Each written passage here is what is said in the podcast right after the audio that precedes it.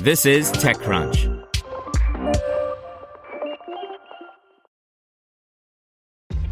This episode is brought to you by ShipStation. You know, some things take a lot of work, like sending little robots to far off distant planets. And just as that's challenging, so too is running a successful e commerce business, especially when there's so much to do. So I want to introduce you all to ShipStation. Now, I love using ShipStation because of its easy to use dashboard, which makes managing orders and printing labels a breeze and super smooth. Oh, and the customer service is just out of this world.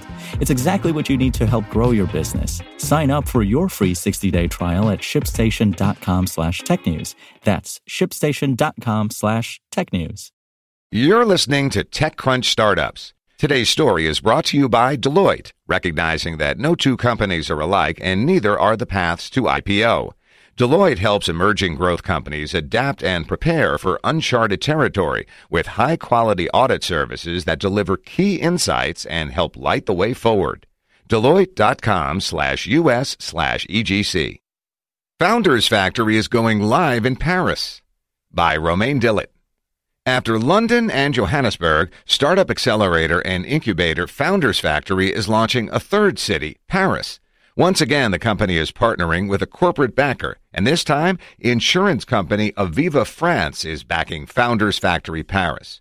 Albin Serviant is heading the team in Paris, and the plan is to hire 50 people. There will be more corporate backers coming soon, which should give enough runway for the next five years. For now, given Aviva's industry, Founders Factory Paris is going to focus on fintech startups. The company plans to develop a hybrid model between a traditional startup accelerator and a startup studio. Founders Factory has already applied this model in London and Johannesburg to launch and accelerate 100 startups.